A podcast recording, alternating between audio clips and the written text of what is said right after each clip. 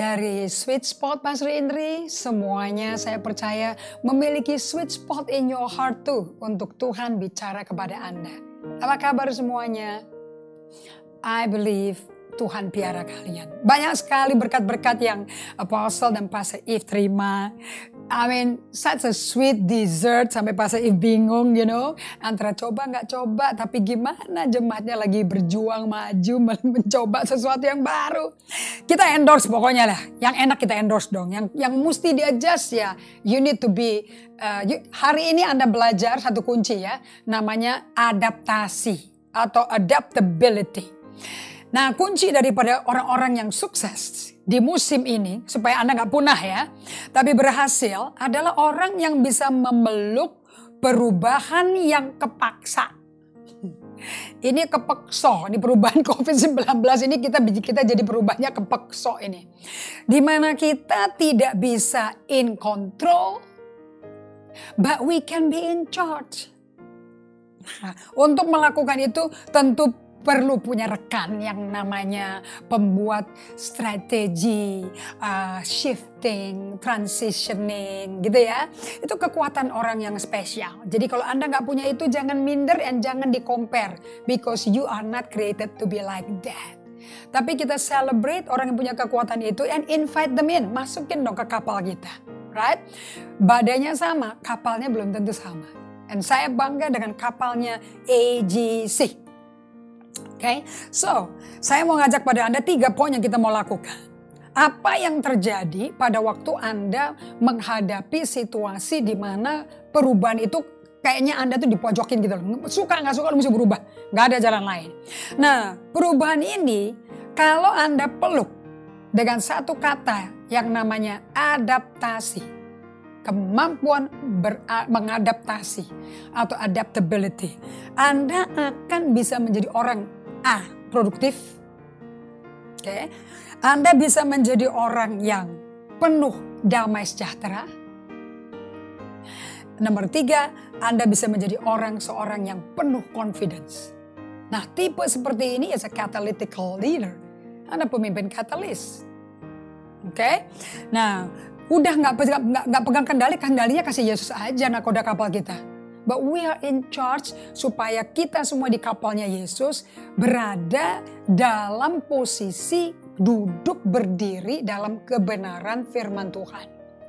Kita tidak sway iman kita, semakin teguh imannya. Kayak Abraham gitu, udah 100 tahun gak bisa punya anak, tapi dia imannya gak semakin lemah. Badan semakin lemah mati pucuk, tapi imannya gak mati lemah malah memuliakan Allah. Let's do it man.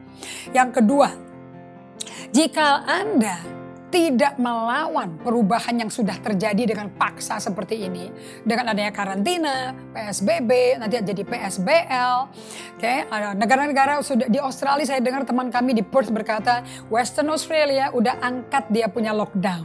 So some of them are going back as usual seperti sebelum COVID katanya. I wonder perubahan apa yang terjadi dua bulan sama hidup mereka selama mereka di lockdown anything new yang mereka mesti insert ke dalam kehidupan saat ini. I don't know. Tapi anda jangan lawan lah perubahan yang kepaksa ini. Why? Sebab kalau Anda ngelawan, Anda tuh kayak orang berenang ngelawan arus. Kayak pesawat terbang yang dapat headwind. Jadi nggak semakin cepat, semakin susah majunya kayak angin sakal gitu loh. Oke. Okay? Nah, Anda akan buang tenaga dan Anda akan buang waktu. Dan tidak menolong situasi sama sekali dan Anda nggak akan menolong grup Anda sama sekali. Contohnya sekarang ya, yang bikin grup, grup kami juga cukup agile ya, para tim media.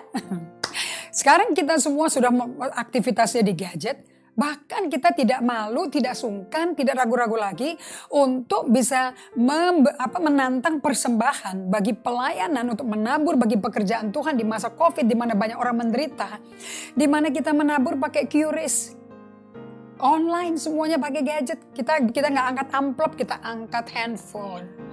Now that's agility, that's adaptability. Alright? Nah orang seperti ini harus membuat keputusan di masa depan sesegera mungkin. Kalau enggak misi gerejanya nggak maju. So di tengah-tengah pandemi ini, how can we advance the mission of the church? Can we still do it? Yes, we can. Oke. Okay? Kemudian Anda mesti willing ya, rela untuk mengadaptasi situasi ini dan capture the opportunity supaya Anda bisa dream again. Can you dream again during pandemic? Yes, we can. Oke, okay? supaya Anda bisa siap-siap pengganti saya, penerus saya nih siap-siap juga. Untuk penerusnya beliau juga siap-siap. Next gen-nya udah disiapin belum? Do they have a dream? Apakah next gen ini akan menjadi orang generasi yang kreatif, inovatif atau tidak? Sebab mereka yang akan menyiapkan solusi, jawaban untuk perubahan kultur. Bagaimana beribadah lagi. So, sebagai penutup saya mau kasih tahu pada kalian semua. Adaptability adalah kunci untuk kita di musim yang dipaksa berubah ini. Dapat switching, dapat beralih. Dari mikir, aduh aku kok dipaksa berubah, sekarang Anda nyetir, mengarahkan perubahannya gimana. Kalau Anda bisa merubah seperti itu mindsetnya, your confidence is solid. Oke, okay? tidak dibutuhkan seorang pemimpin yang nggak solid. Kita butuh pemimpin yang solid yang ada di garis depan. Cutting edge leader are leader who are change agent yang adapt change with adaptability. Terima kasih semuanya untuk perhatian kalian semuanya. I'm sure you're learning a lot. God bless you. Kita jumpa dalam pelajaran berikutnya.